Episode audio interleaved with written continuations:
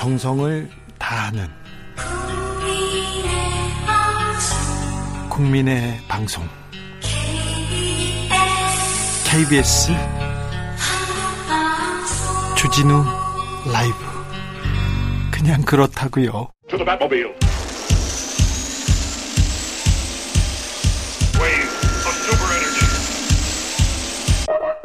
주기자의 1분 어제 저녁 서울 성동구의 한 아파트에서 40대 여성과 6살 아들이 바닥으로 떨어져 숨졌습니다. 아이는 발달 장애를 겪고 있었습니다. 어머니는 장애가 있는 아이를 돌보면서 심각한 우울증을 앓고 있었습니다. 얼마나 힘들었으면 아, 추락하는 시간이 얼마나 길게 느껴졌을까. 상상할 수도 없는, 가늠할 수도 없는 슬픔에 가슴이 미어집니다. 어제 인천에서 30대 뇌병변 장애인이 숨진 채 발견됐습니다. 30년 넘게 장애인 딸을 돌보던 어머니가 딸을 숨지게 했습니다. 어머니도 극단적인 선택을 시도했는데 발견돼서 생명을 건졌습니다. 경찰은 병원에서 어머니를 긴급 체포해 구속영장을 청구했습니다. 이런 일에는 참 엄정하게 빠르게 법 집행합니다. 지난 3월 수원에서 8살 발달장애 아이가 숨졌습니다. 초등학교에 입학하던 날이었습니다. 시흥에서는 20대 발달장애인이 목숨을 잃었습니다. 어머니의 손에 의해서. 자식에 대한 어머니의 사랑은 가장 고귀한 사랑의 모습일 것입니다. 중국 산시성에서 거동이 불편한 어머니를 내다 버려서 생매장한 페류나가 있었습니다. 사흘 만에 땅 속에서 구조된 노모는 내가 스스로 땅을 파서 들어갔다. 아들은 죄가 없다고 끝까지 아들을 감쌌습니다. 죽을 때까지 노모는 감옥 간 아들 걱정하다가 숨졌습니다. 신은 어디에나 있을 수 없으므로 어머니를 만들었다. 이런 말이 있습니다. 그런데 신마저 포기할 수밖에 없는 크나큰 고통.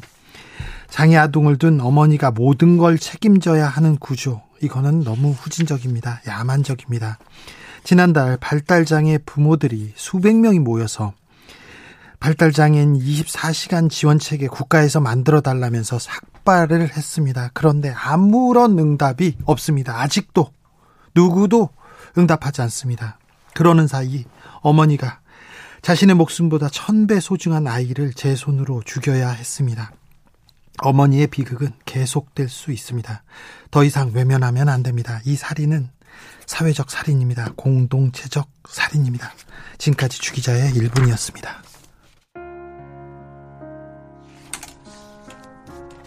영화 시에서 나왔죠. 박기영의 아네스의 노래.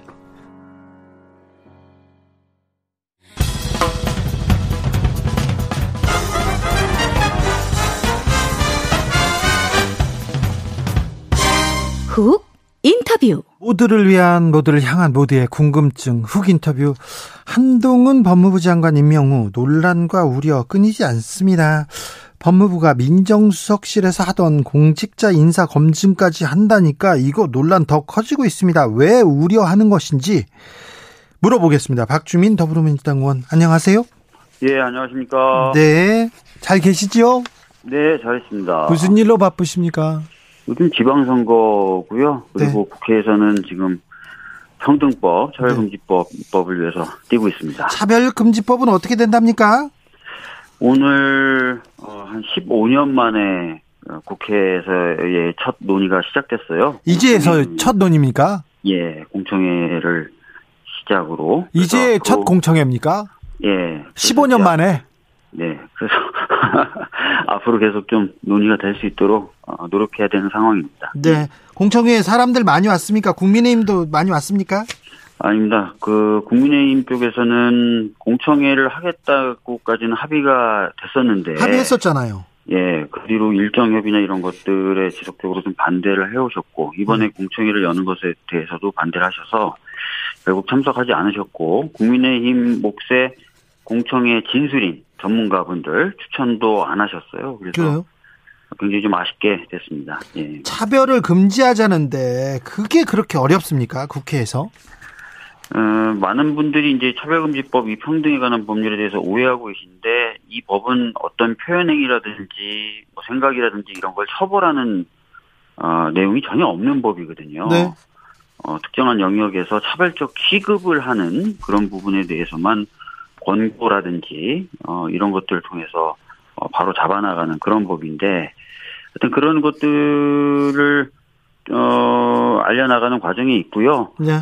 또 그런 법인데도 반대를 논의를 반대한다 뭐 이렇게 돼서 네. 어좀 아쉽죠. 예. 네. 아무튼 민주당의 분발 그리고 이거 뭐 국민의힘은 빨리 공청회도 하고 토론은 해야 될 것 같은데 이게 아예 토론을 안 하려고 하니 참 걱정입니다. 네, 열심히 하겠습니다. 네. 자, 민정수석실을 없앴습니다. 근데 민정수석실에서 공직자들의 인사 검증하는 그런 업무를 법무부에 준다고 합니다. 뭐가 문제입니까? 어, 우선은 그 법무부가 예. 타 부처의 어 고위공직자들에 대한 네. 인사 검증 등을 하게 된다면 사실상 법무부가 타 부처의 상위 부서처럼 될 가능성이 열리는 거겠죠. 네, 그럴 가능성은 있죠. 예, 그렇기 때문에 이게 과연 국가 체계라든지 이런 것에 맞느냐라는 질문이 나올 수밖에 없을 것 같고요. 네. 두 번째는 아시다시피 법무부는 이제 검찰을 통제함으로써 이제 수사에 영향을 미칠 수 있습니다. 네. 어, 근데 거기에 이제 인사검증을 명목으로 정보수집 권한까지 주는 거거든요. 그렇죠. 정보가 있어야 검증을 할 거 아닙니까? 예. 그러면 법무부가, 어, 검찰의 수사부터 시작해서 기소까지 영향을 미칠 수 있고, 또 정보 기능까지 갖게 되면서 굉장히 무소불위 권력이 될 가능성이 있고요. 어, 특히 문재인 정부에서는 법무부를 좀 검찰과는 좀 별개의 조직으로 만들려고 법무부의 탈검찰화를 진행했지 않습니까? 네, 문민아. 예. 그러니까 법무부의 주요 보직들을 예전엔 검사들이 했었었는데 현직 네. 검사들이 예. 그거를 하지 못하게 하- 하면서 사실상 법무부와 검찰이 좀 분리시켜 놨는데 이 탈검찰화를 후퇴시키는 가운데 이렇게 되고 있기 때문에 네. 결과적으로 검사 검사가 법무부에 막대한 영향력을 행사하고 그 법무부가 방금 말씀드렸던 대로 타 부처의 상위 부서가 되면서 어, 수사부터 정보 수집 권한까지 다 가지게 되는 그런 권력의 초집중화가 이루어질 가능성이 있어 보이는 점 이런 네. 것들이 문제입니다. 예. 대통령이 직접 관할하던 인사권을 법무부한테 준다. 그런데도 우려가 이렇게 크다. 또 한동훈 법무장관에 대한 우려가 큰 것 같습니다. 민주당에서는. 음, 뭐 아시다시피 한동훈 법무부 장관은 뭐 많은 사람들이 거론하는 것처럼 윤석열 대통령의 최측근. 근데 가장 가까운 사람이죠. 네네네. 그래서 과거에 이제 윤석열 대통령이 검찰총장 당시에 내려졌던 징계 취소 청구 소송의 판결문을 보면은 네. 워낙 둘이 가까우니까 네. 이제 공정한 업무를 수행하기가 좀 어렵다. 한동훈 관련된 법무장 관련된 일을 할 네, 때는 예. 그런 우려까지 판결문이 적시될 정도인데 네. 이제 그 장관에게 이제 막대한 권한을 주는 거죠 지금 네. 그렇게 되면서 사실상 어 소통령처럼 또는 뭐 어, 소왕처럼 어, 군림하거나 어, 이렇게 되면서 기존에 있었던 어떤 어 정부 조직의 여러 가지 흐름들이나 시스템적인 프로세스를 좀 망가뜨릴 수도 있지 않을까 이런 네. 걱정들을 하는 겁니다. 예. 그런 걱정하는 뭐 사람들은 많은데 또 네. 한쪽에서는 한동훈을 계속 때리면서 때려가지고 한동훈을 키워준다. 민주당이 키워주고 있다. 이런 얘기도 해요. 음, 문제가 있는데 그러면 비판하지 말까요? 네. 문제가 있는 지- 그 지- 지점은 지적을 하고 네. 그 조금이라도 개선을 시키는 것이 국민들을 위해서 필요한 일이고 좋은 일이기 때문에 저희들은 계속 하는 겁니다. 예. 법무부에서 권한 비대화 그렇지 않다. 1차 검증 실무만 담당하는 거지 인사 검증을 전담하는 것은 아니다. 이렇게 또 해명하더라고요. 음, 글쎄요, 뭐 그렇게 해명은 하는데 이번에 이제 입법 예고한 그 직제 관련된 대통령령 보니까 네. 어, 우려를 안 할 수가 없는 게요. 네. 법무부의 국정원 직원, 감사원 직원, 현역 장교 등도 둘 수 있게 돼 있어요. 예. 그렇게 된다면은 감사원의 정보, 국정원의 정보, 또 군 쪽에 있는 여러 인사 관련된 정보 이런 것들을 다 집적해서 가져갈 수가 있는, 있게 되는 거거든요. 예. 그래서 이게 가벼운 문제 아니고요. 네. 뭐 미국 FBI식이다 그러는데 FBI가 그런 식으로 뭐 여러 부처의 어, 정보 담당하는 어, 어, 공무원들 불러 모아가지고 정보 기능을 초집중시키고 이런 건 아니지 않습니까? 네. 그래서 어, 우려가 굉장히 큽니다. 예. 국정원 정보도 이용할까요? 국정원 직원을 지금 불수 있게 돼 있는 것을 봐서는 네. 뭐 안 한다고 말은 하겠지만 국내 정보를 아예 국내 정보에는 아예 나서지 못하도록 돼 있지 않습니까, 이제. 그러니까 국정원이 수집할 수 있는 국내 정보의 종류를 국정원법에 명시를 해놨거든요. 예. 어, 그런데 이제 국정원 직원까지 이제 두게 되면서 어떤 식으로 활용될지는 저희들이, 아, 뭐, 우려하는 부분이 있는 거고, 네. 그렇습니다. 예. 우려할 점이 좀 많이 있어요. 이것도 한 부서에 이렇게 힘을 주고 또 대통령과 가까운 사람한테 이렇게 힘을 몰아준다. 이거는 굉장히 걱정하는 사람도 많습니다.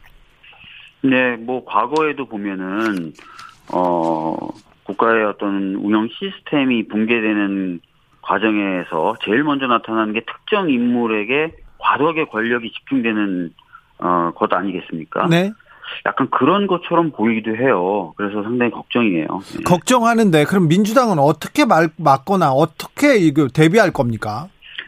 어, 제가 오늘 이제 기자회견을 하면서 네. 기자분들에게 말씀드린 방법이 있습니다. 네. 어, 아직 법사위 차원에서 전체적으로 논의된 건 아닌데, 국회법 제98조의 2라는 조항이 있어요. 어, 이 조항은 정부가, 어, 뭐 대통령령이라든지 총리령이라든지 부령을 만들 때 법률의 취지를 훼손하는 경우에 거기에 대해서 해당 상임위가 어, 검토해 가지고 이것은 어, 법률의 취지를 훼손한다 또는 네. 위헌적이다라는 의견을 의장을 통해서 국- 정부에 전달할 수 있고요. 그렇게 되면은 정부가 그 의견을 받아서 향후에 어떻게 해야 될지를 응답해야 되는 규정인데요. 예. 요 규정을 활용해서 어, 이 지금 추진되고 있는 것, 특히 이제 이게 어, 입법을 하지 않고 대통령령을 바꿔서 이런 조직을 신설한다는 것이라서 네. 어, 요런 시도에 대해서 문제 제기를 강력하게 할 수 있는 방법이 있습니다. 네.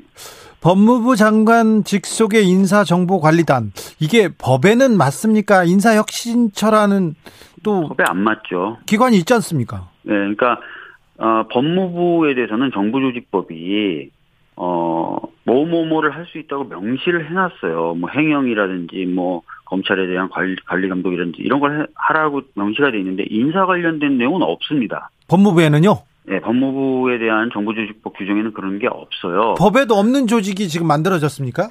예, 저희들은 그렇게 보고 물론 이제 국민의힘 쪽에서는 그 정부조직법에 보면은 인사혁신처에 관련된 업무를 딴 데 위임할 수 있다라고 되어 있어요. 네.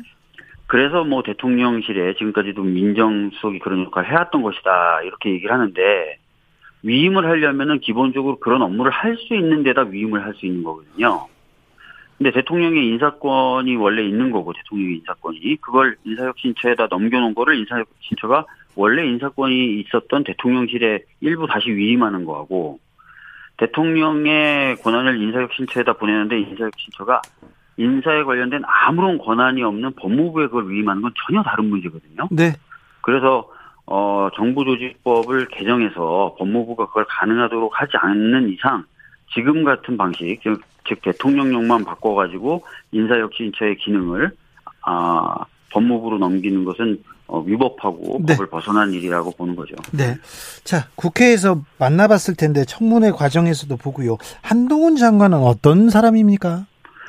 학교 다닐 뭐 때못 제가- 봤어요? 학교 다닐 때 봤습니다. 예. 어땠어요? 뭐 학교 다닐 때. 개인적으로 친하거나 그런 건 아니고요. 둘이는 안 그래서, 친할 것 같아요. 예.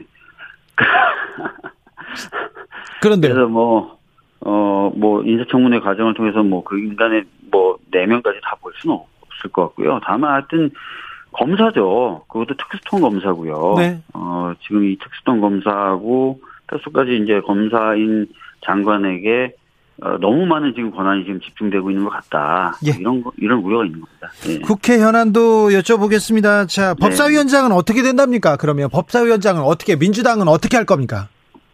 법사위원장 관련된 문제는 아직 당 차원에서 어떤 결정을 내리거나 하진 않았습니다. 예. 뭐그 부분도 의견을 좀 모아서 결정을 조만간에 해야 될 텐데요. 네네. 예, 뭐 기존에 이제 여야 합의가 있다라고 국민의힘은 주장을 하는데 네. 그 합의가 조건 없는 합의는 아니었고 네. 여러 가지 조건이 붙은 합의였던 겁니다. 네. 어, 그런데 지금 아시다시피 어, 이번에 이제 어, 수사기소권 2차 조정 관련된 법을 어, 진행할 법을 어, 추진할 때 국회의장까지 참석해서 다 동의했던 것들 일방적으로 국민의힘이 파기하고 하지 않았습니까? 네. 그래서 어, 기존에 이제 그 합의에 전제됐던 여러 조건들은 이미 어, 훼손이 된 상태다라고 보고 있고요. 네. 그래서 당 차원의 견해는 아직 안 정해졌지만 저 개인적으로 봤을 때는 그 합의를 지키는 건 좀 어렵지 않게 된, 된 것이 아닌가 이렇게 보고 있습니다. 알겠습니다. 음. 박지원 비대위원장에 대해서 저기 민주당 내부에서는 음, 어떤 얘기 합니까? 요즘 이렇게 예, 계속 음, 얘기하시는 거에 대해서. 민주당 의원들 이 이제 박지원 비대위원장의 발언이나 이런 부분에 대해서 여러 가지 얘기가 나오고 있어요. 네. 다양한 얘기가 나오고 있습니다. 하나로 정리되진 않고 있고요. 네. 네. 다양한 얘기가 나오고 있는데 지금 네. 이게 선거가 코앞인데 네. 민주당 내에서 이런 다양한 얘기가 나오고 있어서 우려하는 민주당 지지자들이 많습니다. 네. 난감하죠. 여러 이야기들이 나오고 있고요. 네. 어, 지방선거 이후에 또 여러 절차와 과정들이 있지 않겠습니까? 네. 예. 자, 지방선거 얼마 남지 않았는데 좀 현재 현재 추세는 어떻습니까? 이재명 바람이 불고 있습니까? 음, 전반적인 그 추세나 상황은 뭐 매일 또 하루에도 수차례 발표되는 여론조사 보시면 아시겠지만 저희 더불어민주당이 그렇게 녹록한 상황은 아니죠. 네. 어, 그런데 이제 열심히 저희들은 그 선거 캠페인들을 하고 있는 것이고 저희들이 갖고 있는 장점 또 저희들이 갖고 있는 비전을 호소해서 어, 계속 좀 추격하고 있는 상황이다라고 말씀을 드려야 될 것 같아요. 네. 그래요. 네. 지금 뭐 선거에서는 어떤 부분 이렇게 주목해서 보고 계십니까, 의원님께서는? 아무래도 지방 선거의 경우에는 지역 일꾼을 뽑는 선거가 아니겠습니까? 네. 그래서 지역에서 지역의 여러 가지 일들을 잘 해결할 수 있는 사람들을 좀 뽑는 그런 어 선거에 맞게 저희 쪽은 어 일을 잘할 사람이다, 일을 열심히 할 사람이다, 또 지역을 잘한다 이런 얘기들을 계속 하고 있습니다. 네. 지금 그 이렇게 선거 때 돌아다니면서 시장에서 거리에서 사람들 만나보면 네. 어떻습니까? 뭐저 같은 경우에는 그 주로 이제 선거운동을 저희 지역구 은평에서 하는데요. 은평의 경우에는 뭐 분위기가 그렇게 나쁘진 않고요. 뭐 말씀하시는 것도 이번에 민주당이 좀 더 힘을 내야 된다 이런 말씀들을 많이 해주고 계십니다. 네. 여기까지 들을까요? 그러시죠? 박주민 의원도 좀 힘을 내세요. 네, 알겠습니다. 왜 그렇게 다운돼 있어요? 왜 이렇게 저요? 기운이 없어요, 항상? 어, 아닌데요? 기운 많은 건가요? 아, 힘이 특별히 없거나 그렇지는 않습니다. 아, 알겠습니다. 네. 힘 좋은 박주민 네. 의원과 이야기 나눠봤습니다. 예, 예, 감사합니다. 네. 정치 피로, 사건 사고로 인한 피로, 고달픈 일상에서 오는 피로. 오늘 시사하셨습니까? 경험해 보세요. 들은 날과 안 들은 날의 차이. 여러분의 피로를 날려줄 저녁 한 끼 시사. 추진우 라이브.